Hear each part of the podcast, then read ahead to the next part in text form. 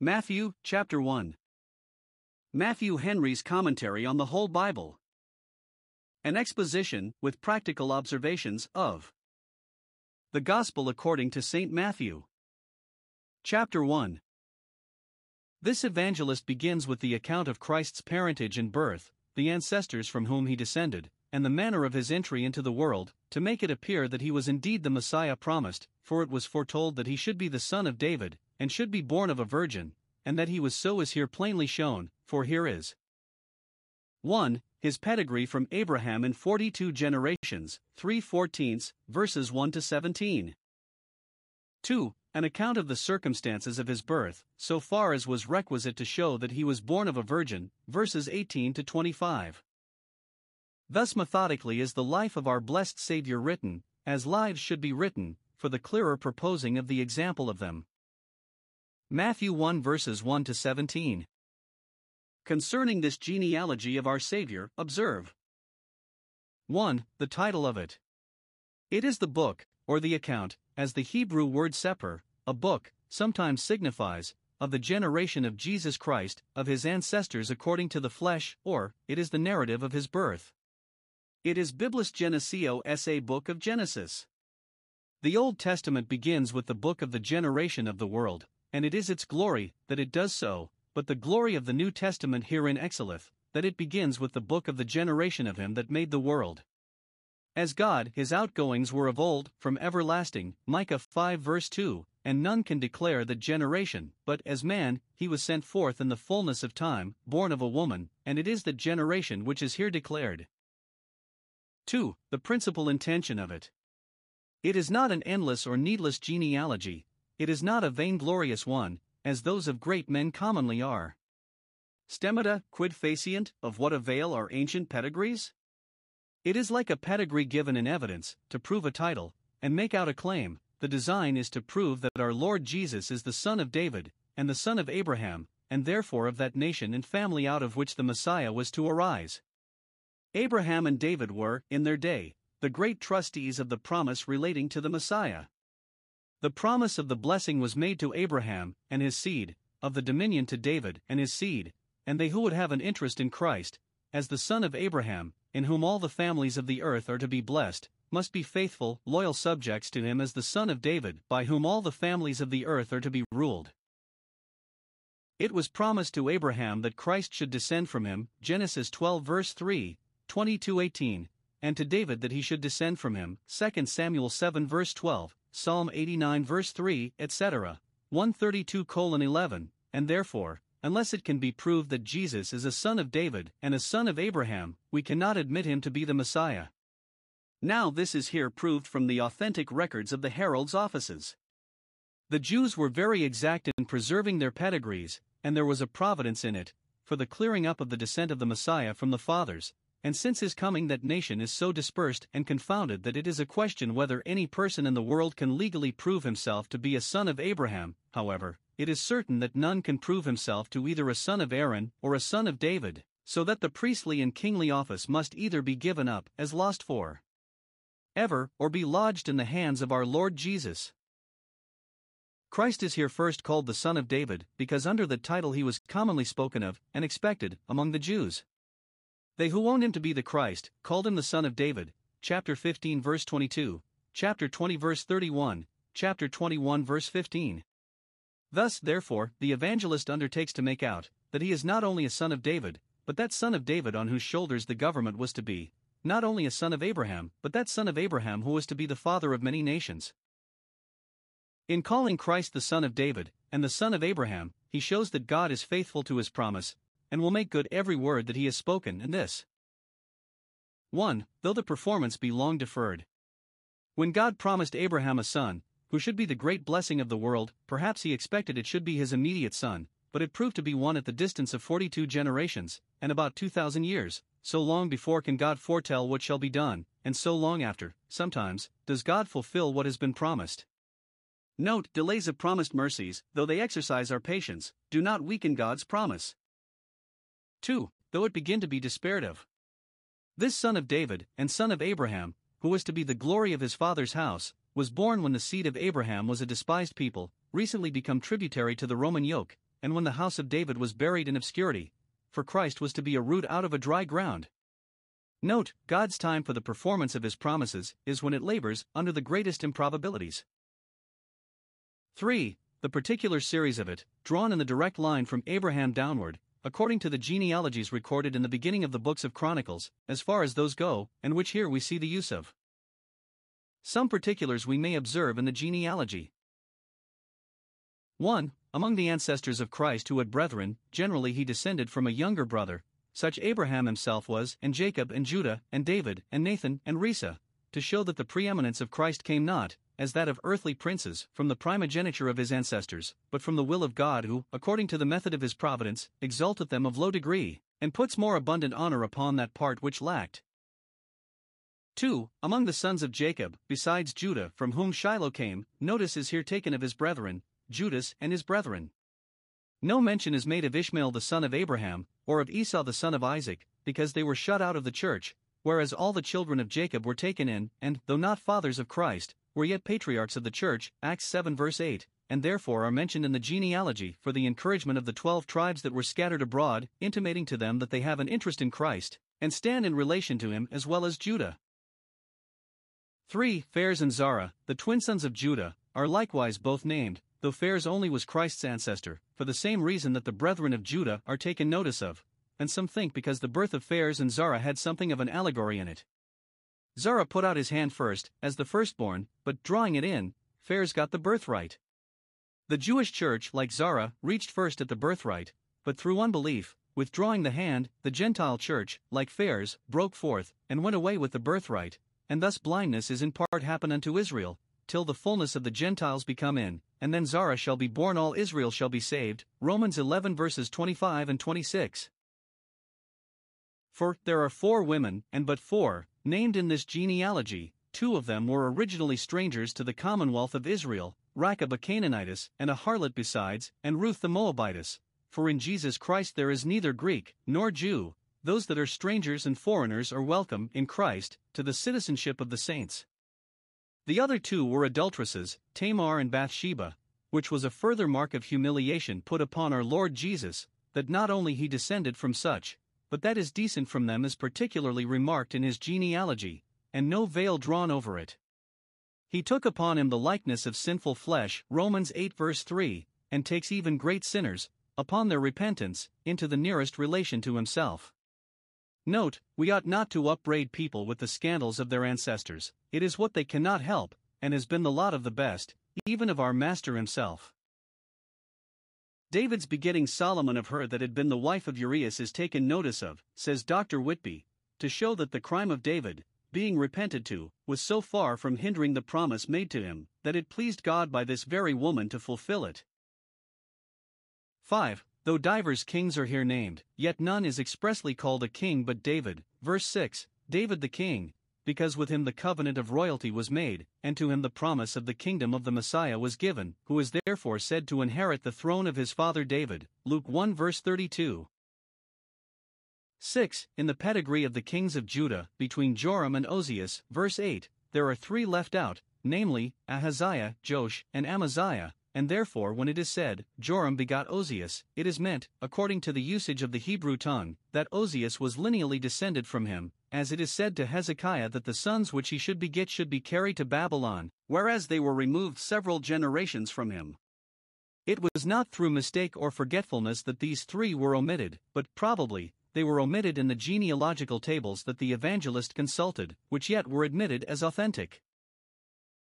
Some give this reason for it, it being Matthew's design, for the sake of memory, to reduce the number of Christ's ancestors to three fourteenths, it was requisite that in this period three should be left out, and none more fit than they who were the immediate progeny of cursed Athaliah, who introduced the idolatry of Ahab into the house of David, for which this brand is set upon the family, and the iniquity thus visited to the third and fourth generation. Two of these three were apostates, and such God commonly sets a mark of his displeasure upon in this world. They all three had their heads brought to the grave with blood. 7. Some observe what a mixture there was of good and bad in the succession of these kings, as for instance, verses 7 and 8 Wicked Roboam begot wicked Abia, wicked Abia begot good Asa, good Asa begot good Josaphat, good Josaphat begot wicked Joram. Grace does not run in the blood, neither does reigning sin. God's grace is his own, and he gives or withholds it as he pleases. 8. The captivity of Babylon is mentioned as a remarkable period in this line, verses 11 and 12. All things considered, it was a wonder that the Jews were not lost in that captivity, as other nations have been. But this intimates the reason why the streams of that people were kept to run pure through that Dead Sea, because from them, as concerning the flesh, Christ was to come. Destroy it not, for a blessing is in it, even that blessing of blessings, Christ Himself. Isaiah 65 verses 8 and 9. It was with an eye to Him that they were restored, and the desolations of the sanctuary were looked upon with favor for the Lord's sake. Daniel 9 verse 17.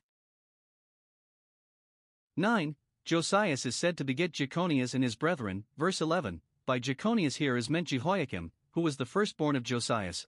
But when it is said, verse 12, that Jeconias begot Salathiel, that Jeconias was the son of that Jehoiakim who was carried into Babylon, and there begot Salathiel, as Dr. Whitby shows, and when Jeconias is said to have been written childless, Jeremiah 22 verse 30, it is explained thus No man of his seed shall prosper.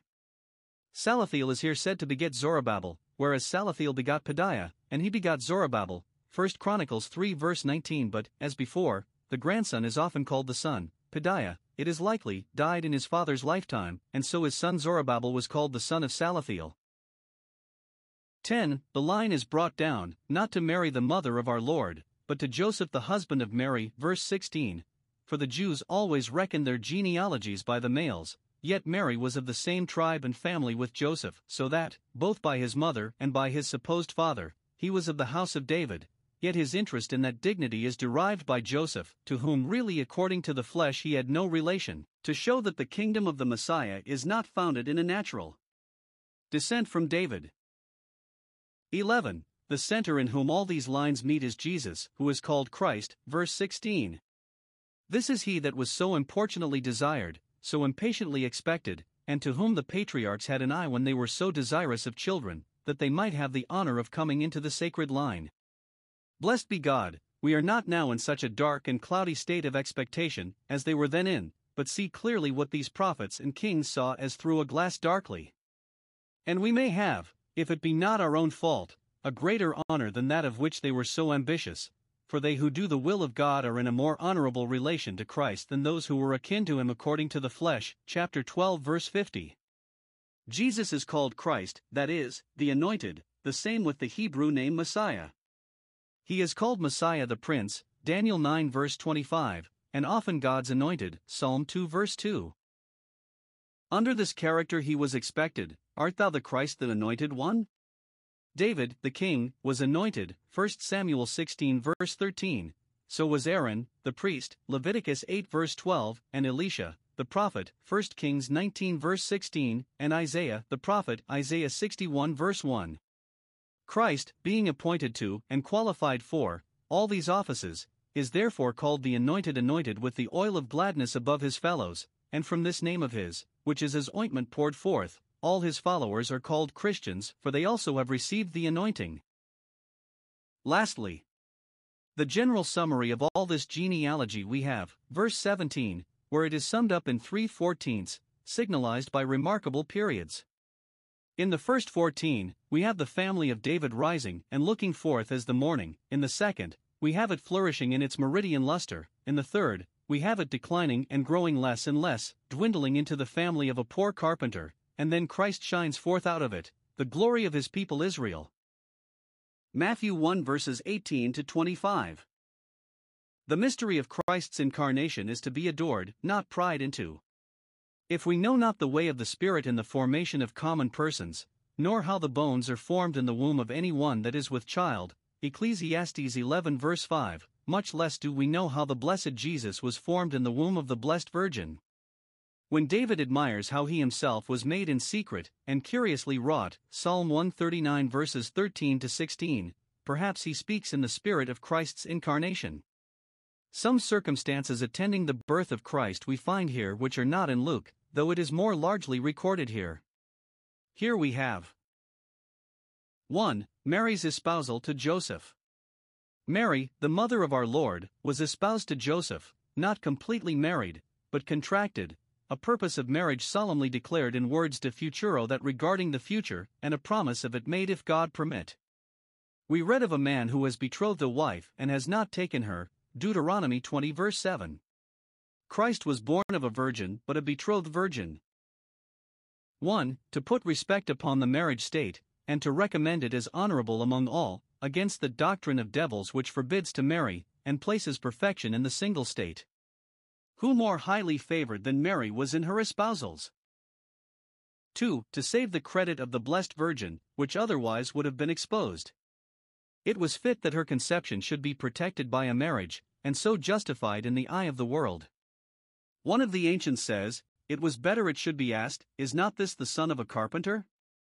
Than, Is not this the son of a harlot? 3. That the Blessed Virgin might have one to be the guide of her youth, the companion of her solitude and travels, a partner in her cares, and a helpmeet for her. Some think that Joseph was now a widower, and that those who are called the brethren of Christ, chapter 13, verse 55, were Joseph's children by a former wife. This is the conjecture of many of the ancients. Joseph was just man, she a virtuous woman.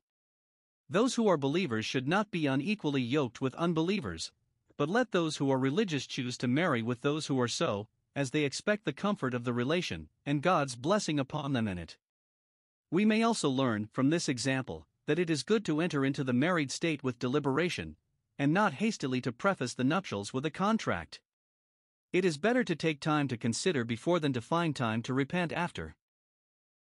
2. Her pregnancy of the promised seed, before they came together, she was found with child, which really was of the Holy Ghost. The marriage was deferred so long after the contract that she appeared to be with child before the time came for the solemnizing of the marriage, though she was contracted before she conceived. Probably, it was after her return from her cousin Elizabeth, with whom she continued three months, Luke 1 verse 56, that she was perceived by Joseph to be with child, and did not herself deny it. Note, those in whom Christ is formed will show it, it will be found to be a work of God which he will own. Now we may well imagine what a perplexity this might justly occasion to the Blessed Virgin. She herself knew the divine original of this conception, but how could she prove it? She would be dealt with as a harlot. Note, after great and high advancements, lest we should be puffed up with them, we must expect something or other to humble us, some reproach, as a thorn in the flesh, nay, as a sword in the bones. Never was any daughter of Eve so dignified as the Virgin Mary was, and yet in danger of falling under the imputation of one of the worst crimes, yet we do not find that she tormented herself about it, but being conscious of her own innocence, she kept her mind calm and easy, and committed her cause to him that judgeth righteously. Note, those who take care to keep a good conscience may cheerfully trust God with the keeping of their good names, and have reason to hope that He will clear up, not only their integrity, but their honor, as the sun at noonday. 3. Joseph's perplexity and his care what to do in this case. We may well imagine what a great trouble and disappointment it was to him to find one he had such an opinion of, and value for, come under the suspicion of such a heinous crime. Is this Mary? He began to think, how may we be deceived in those we think best of? How may we be disappointed in what we expect most from? He is loath to believe so ill a thing of one whom he believed to be so good a woman, and yet the matter, as it is too bad to be excused, is also too plain to be denied. What a struggle does this occasion in his breast between that jealousy which is the rage of man, and is cruel as the grave, on the one hand, and that affection which he has for Mary on the other. Observe 1. The extremity which he studied to avoid.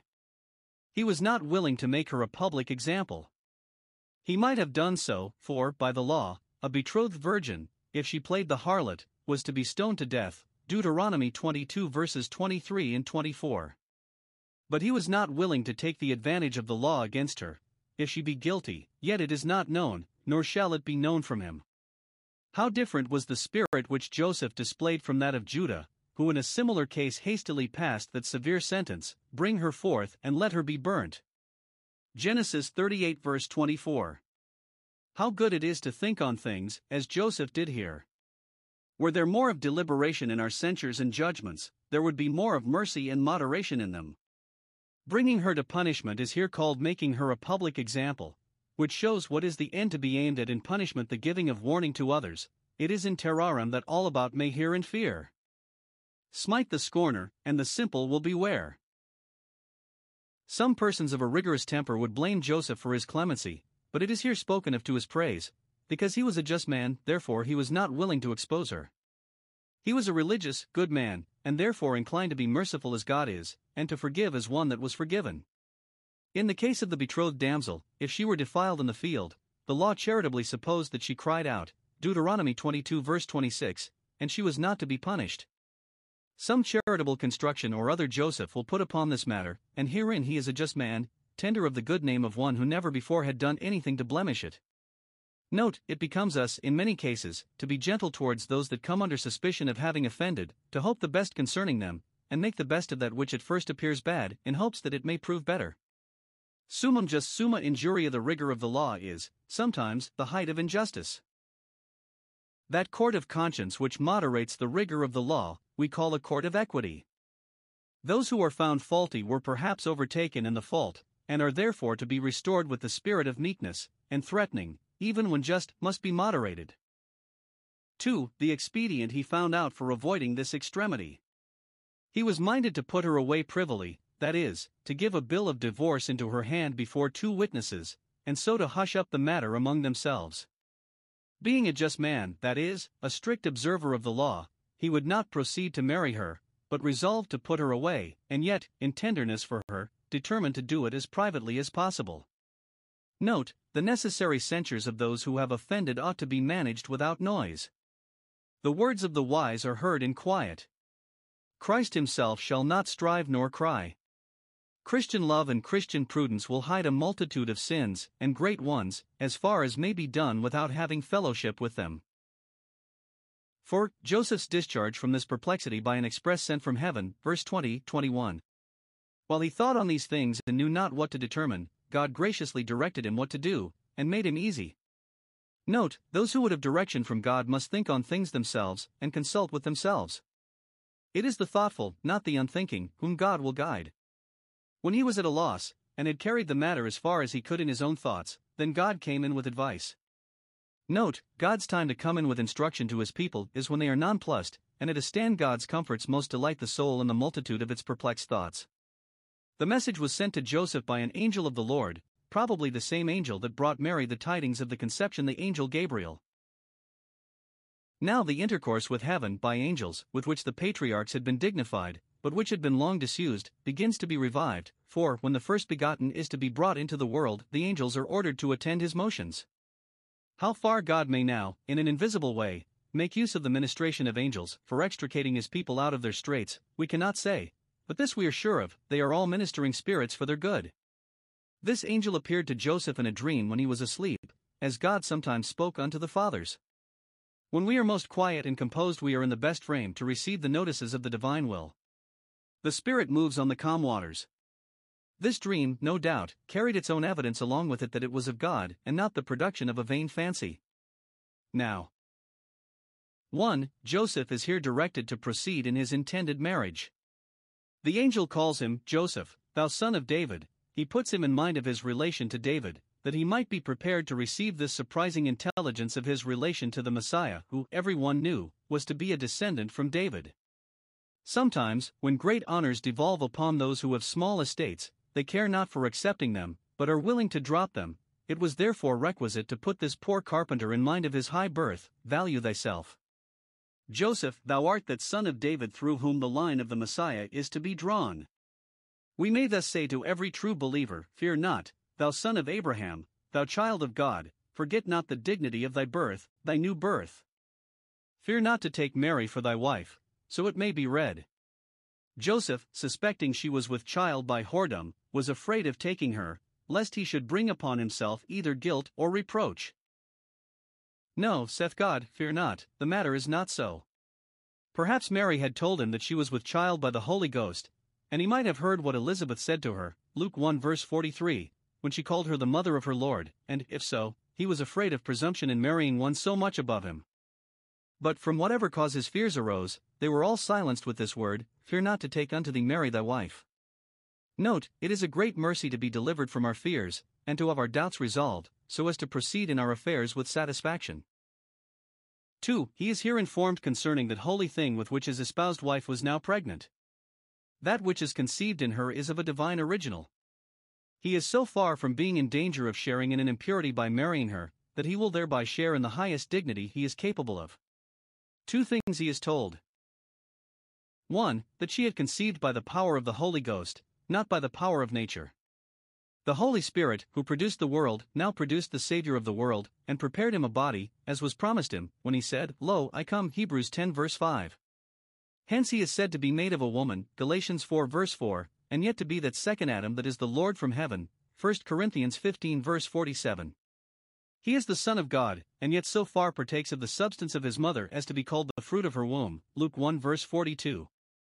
It was requisite that his conception should be otherwise than by ordinary generation, that so, so though he partook of the human nature, yet he might escape the corruption and pollution of it, and not be conceived in shapen in iniquity. Histories tell us of some who vainly pretended to have conceived by a divine power, as the mother of Alexander, but none ever really did so, except the mother of our Lord. His name in this, as in other things, is wonderful. We do not read that the Virgin Mary did herself proclaim the honor done to her, but she hid it in her heart, and therefore God sent an angel to attest it. Those who seek not their own glory shall have the honor that comes from God, it is reserved for the humble. 2. That she should bring forth the Saviour of the world, verse 21. She shall bring forth a son, what he shall be is intimated. 1. In the name that should be given to her son, thou shalt call his name Jesus, a Saviour. Jesus is the same name with Joshua, the termination only being changed for the sake of conforming it to the Greek. Joshua is called Jesus, Acts 7 verse 45, Hebrews 4 verse 8, from the 70. There were two of that name under the Old Testament, who were both illustrious types of Christ Joshua, who was Israel's captain at their first settlement in Canaan, and Joshua, who was their high priest at their second settlement after the captivity, Zechariah 6 verses 11 and 12. Christ is our Joshua, both the captain of our salvation, and the high priest of our profession, and, in both, our Saviour a Joshua who comes in the stead of Moses, and does that for us which the law could not do, in that it was weak.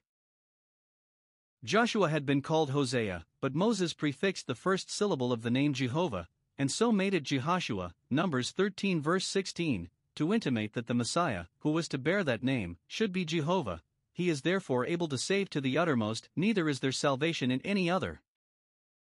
2. In the reason of that name, for he shall save his people from their sins, not the nation of the Jews only, he came to his own, and they received him not, but all who were given him by the Father's choice, and all who had given themselves to him by their own. He is a king who protects his subjects, and, as the judges of Israel of old, works salvation for them. Note, those whom Christ saves, he saves from their sins, from the guilt of sin by the merit of his death, from the dominion of sin by the spirit of his grace.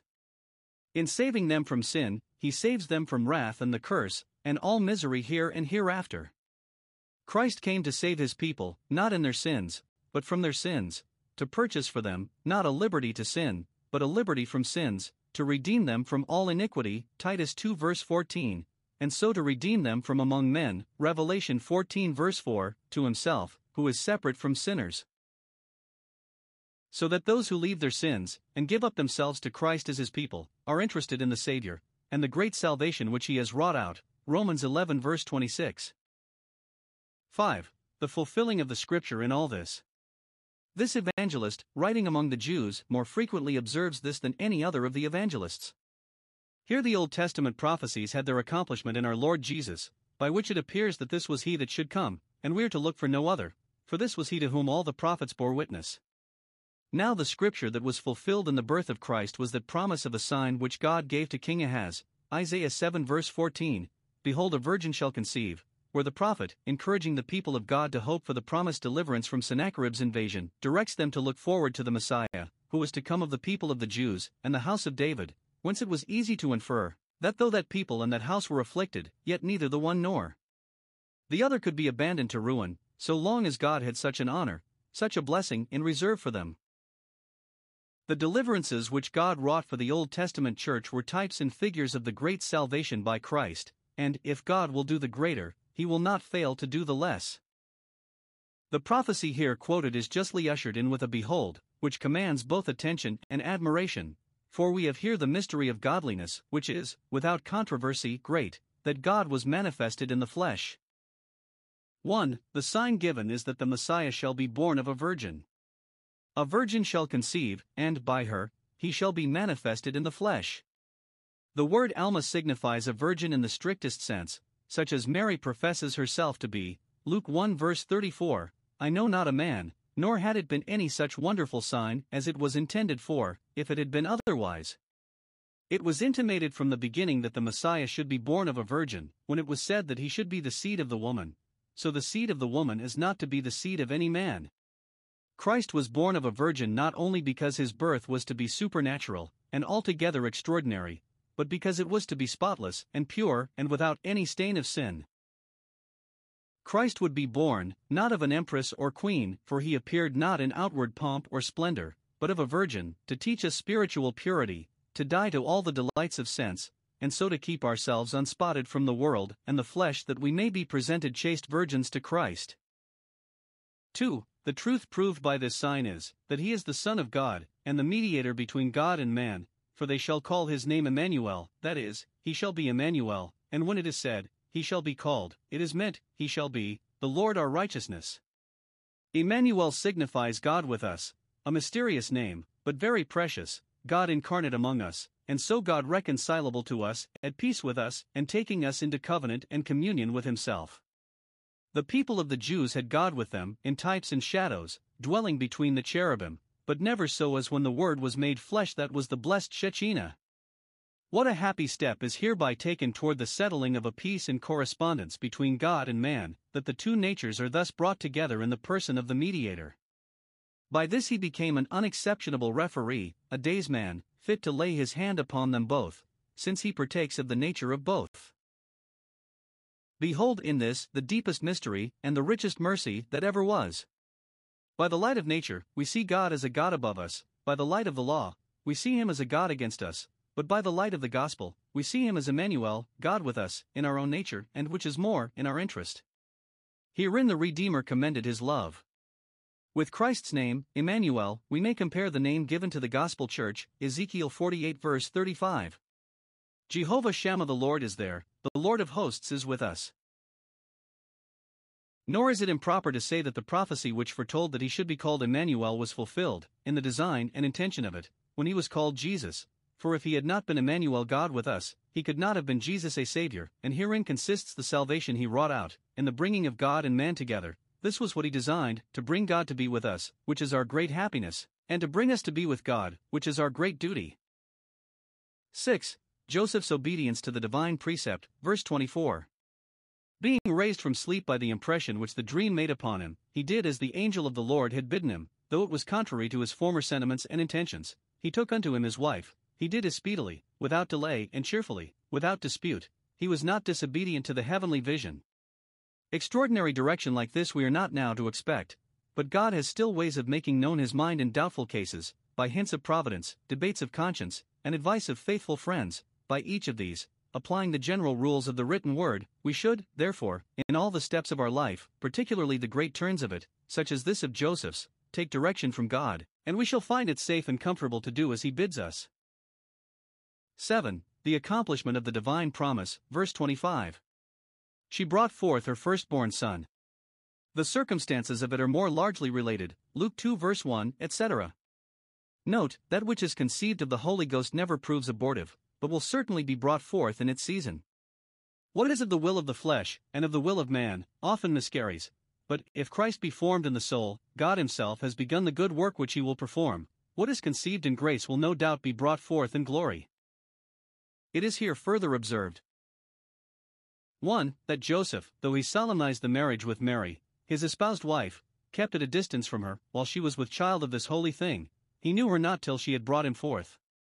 Much has been said concerning the perpetual virginity of our Lord. CBLB note below Jerome was very angry with Helvidius for denying it. It is certain that it cannot be proved from Scripture. Dr. Whitby inclines to think that when it is said, Joseph knew her not till she had brought forth her firstborn, it is intimated that, afterwards, the reason ceasing, he lived with her, according to the law, Exodus 21 verse 10. 2. That Christ was the firstborn, and so he might be called though his mother had not any other children after him, according to the language of Scripture. Nor is it without a mystery that Christ is called her firstborn, for he is the firstborn of every creature, that is, the heir of all things, and he is the firstborn among many brethren, that in all things he may have the preeminence. 3. That Joseph called his name Jesus, according to the direction given him. God having appointed him to be the Savior, which was intimated in his giving him the name Jesus, we must accept of him to be our Savior, and, in concurrence with that appointment, we must call him Jesus, our Savior.